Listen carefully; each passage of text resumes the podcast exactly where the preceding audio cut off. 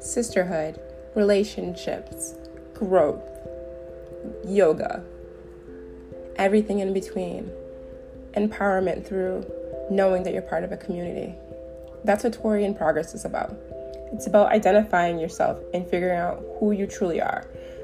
This is a podcast I started because I've gone through a lot of growth in the last seven months, mostly the last three, and I want to be able to tell you what exactly went into that, the process that you need to start or the process that you need to pick up. I am all about truly finding what's within yourself and exposing that to the world.